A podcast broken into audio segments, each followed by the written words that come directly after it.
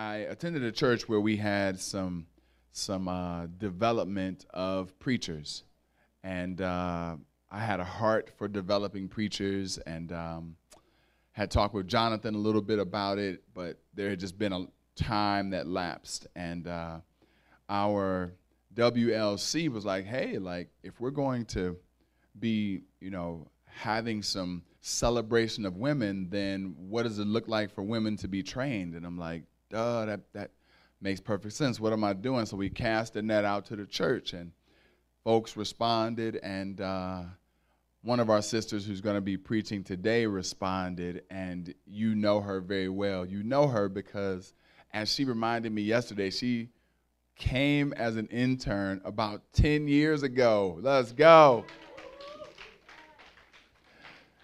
So, so don't take this personal, James, but uh, man, we finally got something good out of all the missions trips. We got something. No, I'm just playing.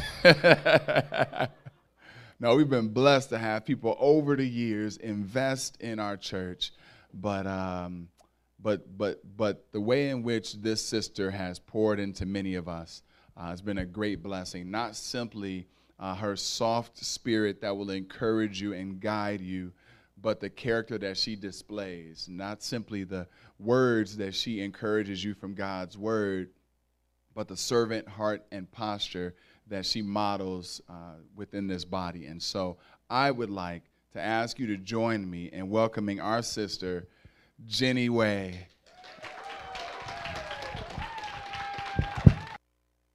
Thank you, thank you. Good morning, everyone. Um, it is really joyful to be here. Um, and I'm just so grateful for the time we have to worship the Lord together.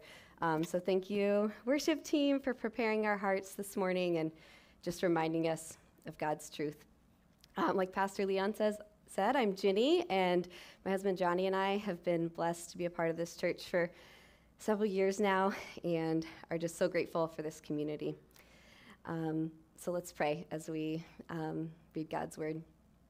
Lord, we thank you um, for who you are. We thank you for your word, and we thank you for your spirit that guides us, um, that reminds us of your love for us, and shows us, Lord, how we can um, reflect that love to you and to those around us. Um, so guide us today as we study your word. In your name we pray. Amen. So, a couple weeks ago, Brian preached from the beginning of Matthew 7 about judging others. And since January, we've been gleaning these lessons from the Sermon on the Mount. In each lesson, we're shown how to live as citizens of God's kingdom. And these are not easy lessons. They go against our natural inclinations and at times the wisdom of the world. With these challenging lessons, we must remind ourselves that we cannot achieve them in our own strength. We cannot for a moment live up to the standards in this sermon, the Sermon on the Mount. But when we look back to how Jesus began this sermon, he began with what we call beatitudes or blessings. And in these blessings, we are reminded that these countercultural lessons are not for us to muster up the strength to achieve. They are for us to acknowledge our brokenness and come before the Lord, acknowledging our dependence on Him. Asking Him to work through us and in us for His kingdom come. The Christian life is not about trying harder to live up to God's standard, but about learning to run to Him with our every worry, wrongdoing, or question.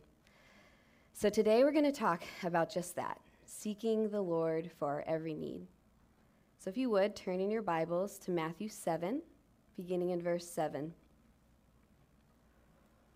Matthew 7, verse 7 says, Ask and it will be given to you. Seek, and you will find. Knock, and it will be open to you. For everyone who asks receives, and the one who seeks finds, and to the one who knocks it will be opened. Or which one of you, if his son asks him for bread, will give him a stone? Or if he asks for a fish, will give him a serpent? If you then, who are evil, know how to give good gifts to your children, how much more will your Father who is in heaven give good things to those who ask him. So, what should we be asking God for? Now, Since we were all kids once, uh, we have experience with asking for things. Children ask for good things food, attention, warmth, comfort. But we also know sometimes we ask for things that are either bad for us or aren't necessarily what we really need. I remember as a kid one Saturday morning asking one of my parents if we could go to McDonald's. The answer was no. So I did what many kids throughout history have done find another adult who can give you the answer you want. If one parent says no, you look for the one that will say yes. Now, I don't know about you, this never worked for me. I, I was raised by two lawyers, so I got away with basically nothing, and suffice it to say, I didn't get McDonald's. So, in the verses here, Jesus says, Ask, and it will be given to you. An out of context reading would make it seem like we can immediately manifest whatever we want in life by asking God for it. But if you've been alive for much time at all, you know that doesn't happen. We don't always get McDonald's. We know God's character is one that offers us something greater here than just an overly simplistic explanation. What does God give us when we ask, seek, knock? Let's walk through how we can ask the Lord for things in a few different ways. First, in preaching this to his disciples, Jesus was he'd gathered a crowd and was preaching this sermon. The passage presupposes that we're asking for things that honor God. Jesus is not telling us to ask for anything that contradicts his kingdom or harms another person. Secondly, let's remember what we just read last week, the most direct context for this passage. Um, in Matthew 7, starting in verse 1, it says, Judge not, that you be not judged. For with the judgment you pronounce, you will be judged. And with the measure you use, it will be measured to you. Why do you see the speck that is in your brother's eye, but do not notice the log that is in your own eye? Or how can you say to your brother, Let me take the speck out of your eye, when there is a log in your own eye? You hypocrite, first take the log out of your own eye, and then you will see clearly to take the speck out of your brother's eye. Those are big commands, and we all know how hard it is to take the plank out of our own eye first. And it's helpful to see these verses about asking God for what we need in the context of the standard He's asking us to work toward. We need Him to live up to it. Are we asking Him for His strength to follow His commands, to, ju- to not judge our brothers, to take the plank out of our own eye? And then, more broadly, we can look at the series theme as we study the Sermon on the Mount Kingdom Come. Are we asking the Lord for His kingdom to come in our hearts and in the world? What is it in your heart that you know needs the Lord's transformation? Maybe it's your attitude toward a coworker or neighbor.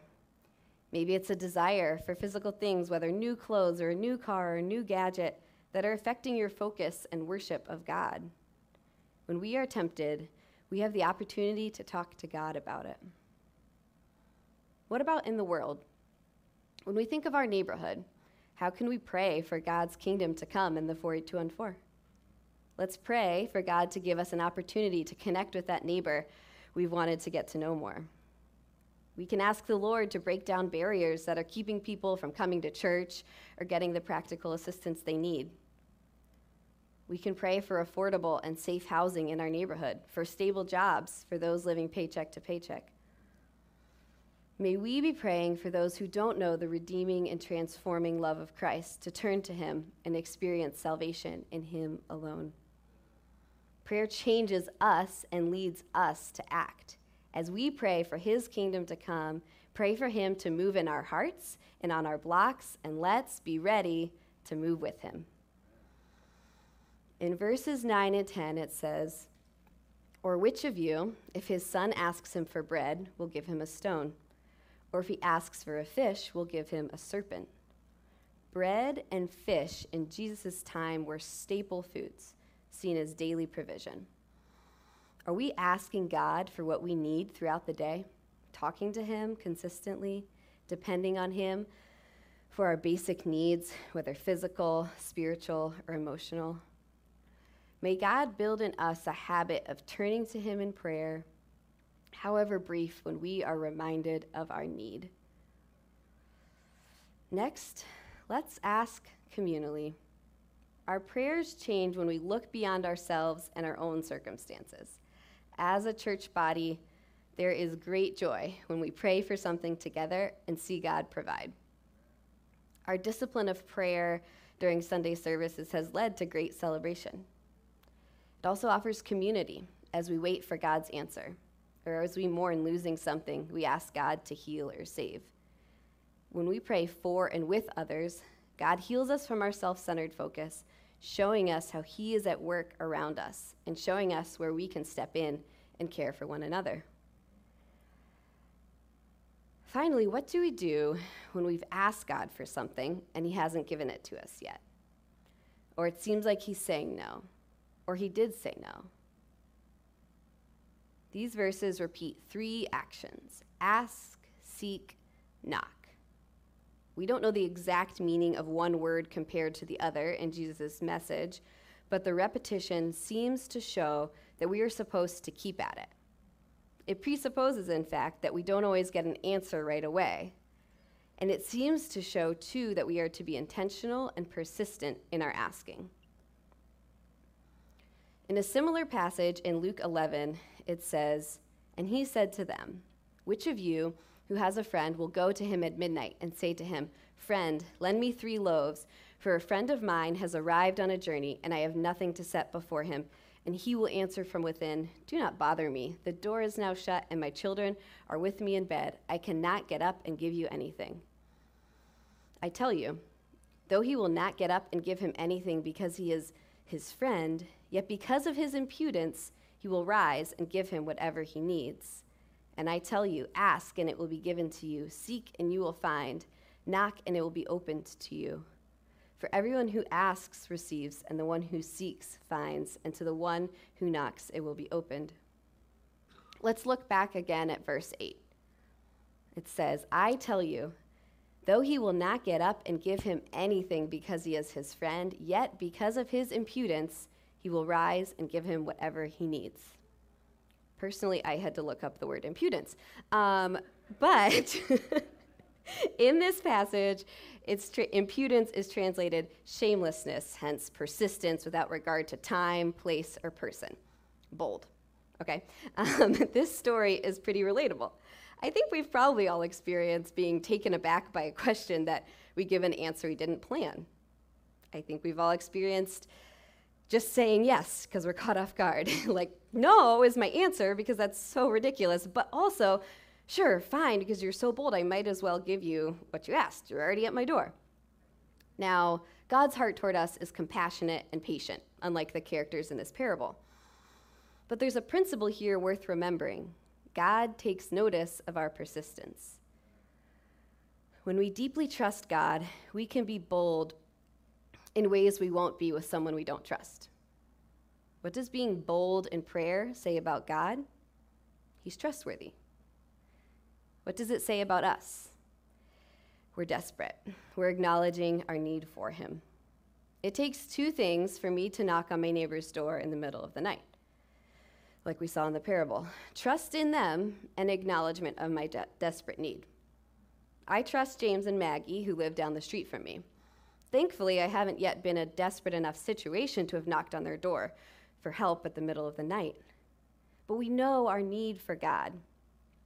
So let us continually ask Him to sh- ask Him to strengthen us to live out His ways, to give us our daily bread, to provide for our community. We should always be persistent because we are truly aware of our need for Him. Now, I'm kind of a shy and anxious person. Like, I get anxious knocking on someone's door. Um, what if they don't answer? It's cold out here. Do the neighbors think I'm weird? Are they listening to what I'm saying on their ring camera? Does the doorbell work? Do they not hear me? Did I knock too loud and annoy them? Did they decide they don't want to be my friend anymore and forgot to tell me? Ah, okay, maybe all of you don't have that problem. but I think it does reveal a common anxiety. We're asking for something and we don't know what the outcome's going to be. Or we don't ask because of fear or anxiety of the answer that we'll get. Or we fear not getting an answer at all. What does it look like to trust God when He hasn't answered our prayers? Whether we're still waiting or we're hurting because He didn't, we didn't get what we asked for. It looks like continuing to ask, continuing to talk to Him, to cry out for Him to move. Like I mentioned before, this ask, seek, knock metaphor almost seems to acknowledge the fact that we'll need to keep at it. And that often comes with pain or desperation. If you're in a season of pain, seeking the Lord doesn't have to be eloquent or even to make sense. But don't stop talking to God. Don't stop crying out to Him or asking others to pray and believe for you. You're asking a trustworthy God, a good Father, a compassionate Savior. Seek the Lord for your every need. We've talked about what we are to ask for. So, why? Why do we pray? God is trustworthy and he hears our prayers.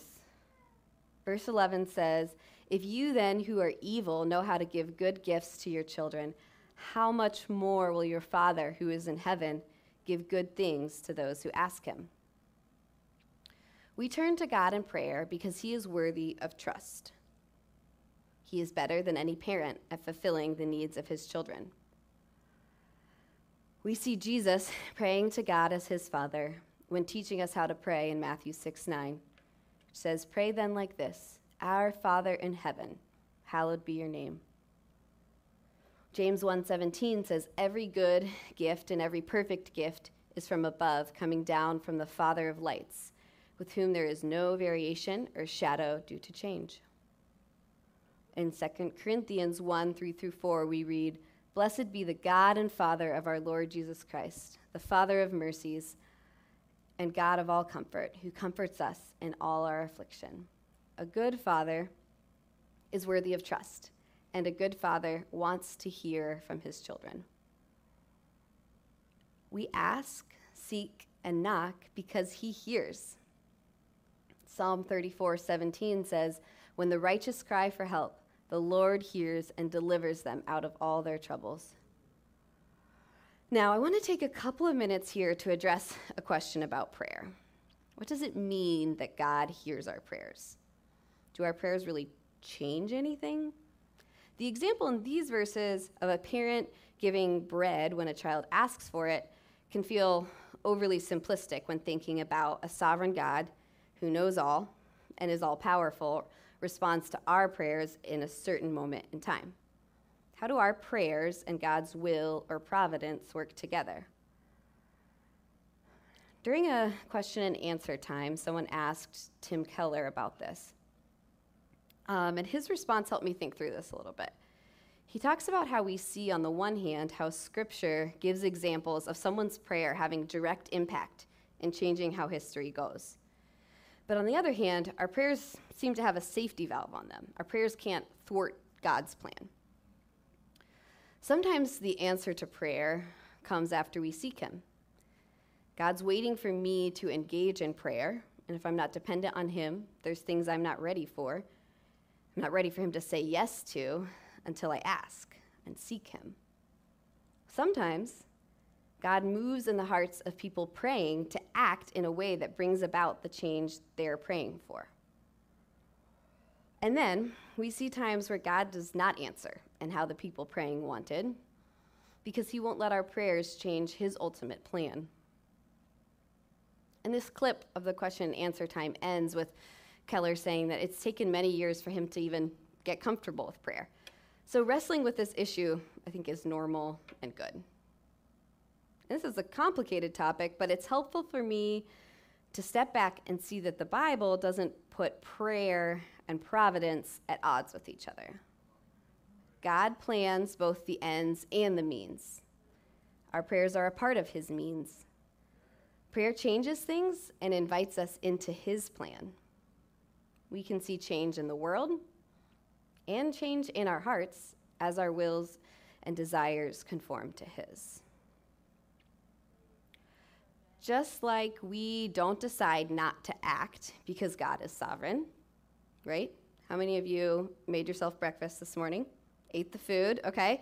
We don't, we don't decide not to act because God is sovereign. We shouldn't not pray because God is sovereign. How prayer works is a paradox, a mystery, a concept above what our minds can fully comprehend. During his days as a guest lecturer at Calvin Seminary, R.B. Kuiper used the following illustration of God's sovereignty and human responsibility. He said, I liken them to two ropes going through two holes into the ceiling and over a pulley above. If I wish to support myself by them, I must cling to them both. Okay, God's sovereignty, human responsibility. If I cling to only one and not the other, I go down. How does God's sovereignty connect with my prayers? He goes on to say, With childlike faith, I cling to both ropes, fully confident that in eternity I will see that both strands of truth are, after all, of one piece. Here on earth, we can't see the pulley above the ceiling, running the single rope through the two holes. We don't know what that looks like.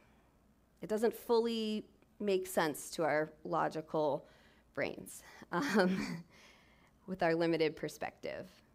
But with faith, we believe that God, in His wisdom, uses both His providence and our prayers in tandem. Prayer is so simple in that I can talk to God. He wants me to talk to Him, and He listens and responds. Yet, there's no equation by which I can control God or force His hand. May we remember that God's sovereignty and our prayers work together. And may that truth lead us to seek God more, to ask for his understanding, to ask him to move, rather than drive us to indifference or passivity. So, why do we pray? God is trustworthy. He wants to give us good gifts. He hears our prayers and responds, even if we can't see or understand. And next, God cares about our daily burdens. Psalm 68 19 says, Blessed be the Lord, day after day he bears our burdens. We should pray continually because he cares about each of our daily burdens. Matthew 10, starting in verse 29, says, Are not two sparrows sold for a penny? and not one of them falls to the ground apart from your Father. But even the hairs of your head are all numbered. Fear not, therefore, you are of more value than many sparrows. God is not so removed from us that he can't focus on or care about our daily burdens. Just like a parent cares when a child has a bad dream, or a friend cares to hear about your stressful day, God cares about each hair on our heads he cares about the sparrow. Our relationship with the Lord, our trust in Him is deepened when we talk to Him about our daily burdens, whether big or small. It's so simple, yet so easy to miss out on doing. A few weeks ago, I was driving down Mack, running an errand, and I pulled up behind this car. I was a little stressed out, worrying about, literally had worries running through my head. And I see this car, and it just has so many bumper stickers on them It's little, like, I was like, that looks cheesy, kind of ugly. So I start reading them. Don't worry, pray. Well, okay. Now, moments earlier, I had been worrying about something. I pull up to this car and I'm just like, why is their car so cheesy? And, oh, like, let go, let God, okay. Uh, don't worry, pray. I'm grateful the Lord prompted me, moments after thinking that, to actually listen. I was literally worrying instead of praying. Um, so praise the Lord for those reminders, and let's um, let's pursue consistent prayer, um, knowing that He cares about each of our worries. We pray because God is trustworthy, He hears us, and He cares. Why else do we pray? because we have direct access to the Father, and what a gift that is. Jesus is our high priest. We don't have to go to a pastor to be able to pray. Because of Christ's redemptive and reconciling work on the cross, the barrier has been broken down. We are privileged to be able to pray, to talk directly to God. We can go to Him when we've sinned or done wrong and know that He will offer us forgiveness and remind us of our new life in Him. Why pray? God is able to do what we ask, and He's already given us salvation. We seek the Lord in prayer because He's already given us the greatest gift of redemption. Let's keep an internal perspective in our prayers.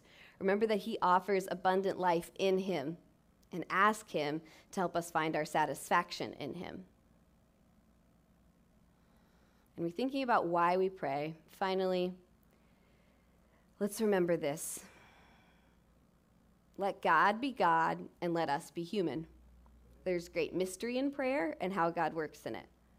Pursue God as you seek to understand that mystery. But as you do that, focus also on what's clear and simple. The Lord hears our prayers. Talk to the Lord, seek the Lord for your every need.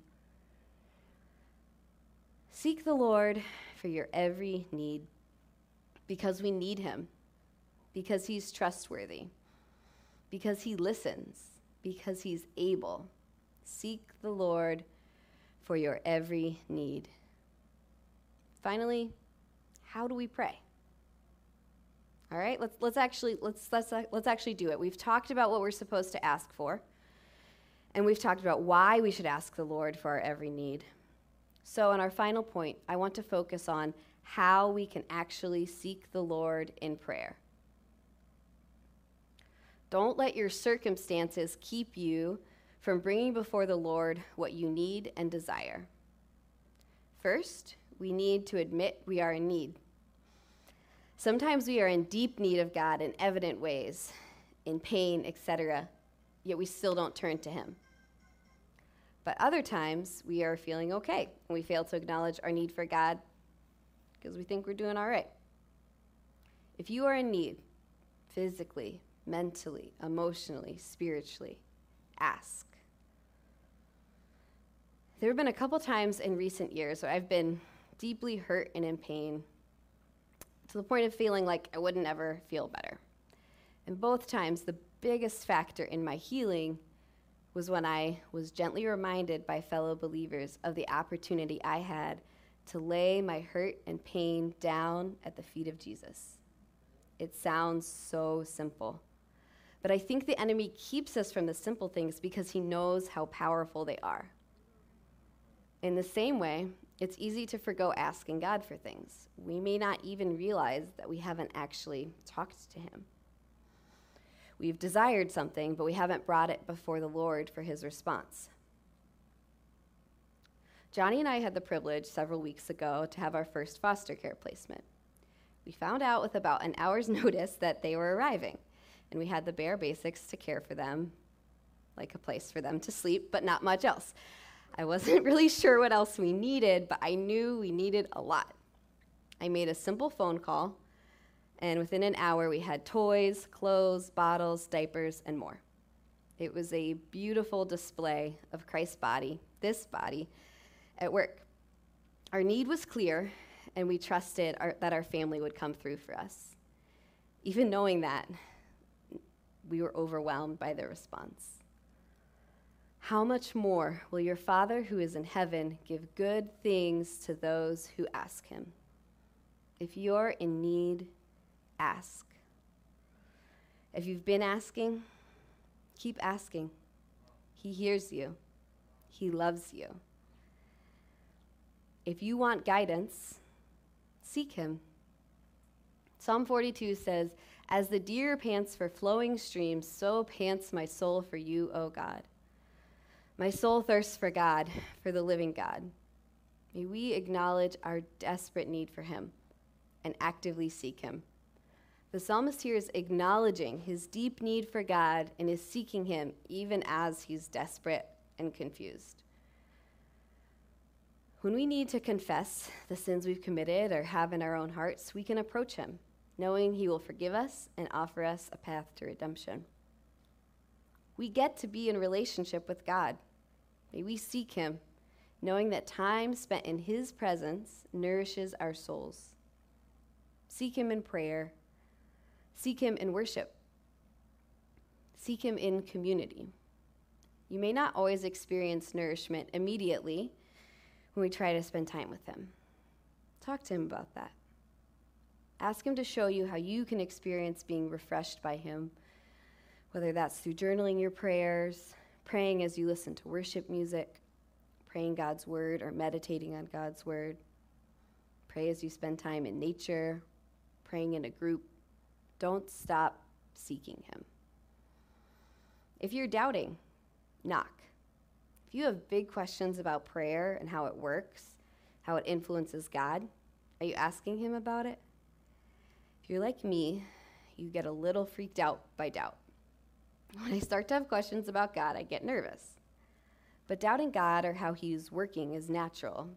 I encourage you to bring those questions to Him rather than letting them stay stuck in our own heads. We don't need to be timid in our questions of God. Don't let the anxiety of not knowing how He'll respond to your knocking keep you from doing so. Be persistent. Remind yourself of your dependence on Him and His trustworthiness. Seek the Lord for your every need. How often do we spend time wondering how God will respond to our prayers or debate how prayer works? Why don't we ask Him? Seek Him with your questions. Knock. Be bold. Wait for a response. If you're uncertain, ask God about it. Seek Him about it. And come back to what we do know He is holy, powerful, loving, and listening. He's already given us the greatest gift of life with Him. May we ask Him to work in us so that we can live out the instructions given to us in the Sermon on the Mount. May we seek Him and His kingdom come in our own lives, in our neighborhood, in the world. Let's ask the Lord for our daily provision. Let's look up from ourselves and ask the Lord to work in our community, remembering the needs of those around us. May we pray expectant that He will work, expecting Him to work in us, expecting Him to use us. May we be ready for Him to act, ready and expectant for Him to move us. May we remember the deep love the Father has for us. May we remember our total dependence upon Him, and may that lead us to Him. May we see prayer as our lifeline, whether we are hurt or rejoicing, whether we understand prayer or we don't understand how God uses it. A couple years ago, we studied the Psalms together as a church family. And during a season of great difficulty in 2020, these lessons taught us how to approach the Lord in a variety of circumstances. So, in closing today, I want us to turn to Psalm 27. All right, Psalm 27, we're going to start in verse 4. And as I read this, let's use it as an example for us. Okay, Psalm 27, starting in verse 4. It says, One thing I have asked of the Lord. What are you asking the Lord for? One thing I have asked of the Lord, that will I seek after, that I may dwell in the house of the Lord all the days of my life, to gaze upon the beauty of the Lord and to inquire in his temple. You seeking after the Lord? Asking to be renewed in him as you worship him? Verse 5 goes on to say, For he will hide me in his shelter in the day of trouble. When you're desperate, doubting, or in trouble, don't forget to knock, to persistently ask Him to help you. He will conceal me under the cover of His tent, He will lift me high upon a rock. And now my head shall be lifted up above my enemies all around me, and I will offer in His tent sacrifices with shouts of joy. I will sing and make melody to the Lord. Let's pray these final verses together as we close. Hear, O Lord, when I cry aloud. Be gracious to me and answer me. You have said, Seek my face. My heart says to you, Your face, Lord, do I seek. Hide not your face from me. Turn not your servant away in anger. O you who have been my help, cast me not off. Forsake me not, O God of my salvation. For my father and my mother have forsaken me, but the Lord will take me in. Teach me your way, O Lord, and lead me on a level path because of my enemies. Give me not up to the will of my adversaries, for false witnesses have risen against me, and they breathe out violence. I believe that I shall look upon the goodness of the Lord in the land of the living. Wait for the Lord. Be strong and let not and let your heart take courage. Wait for the Lord. Amen.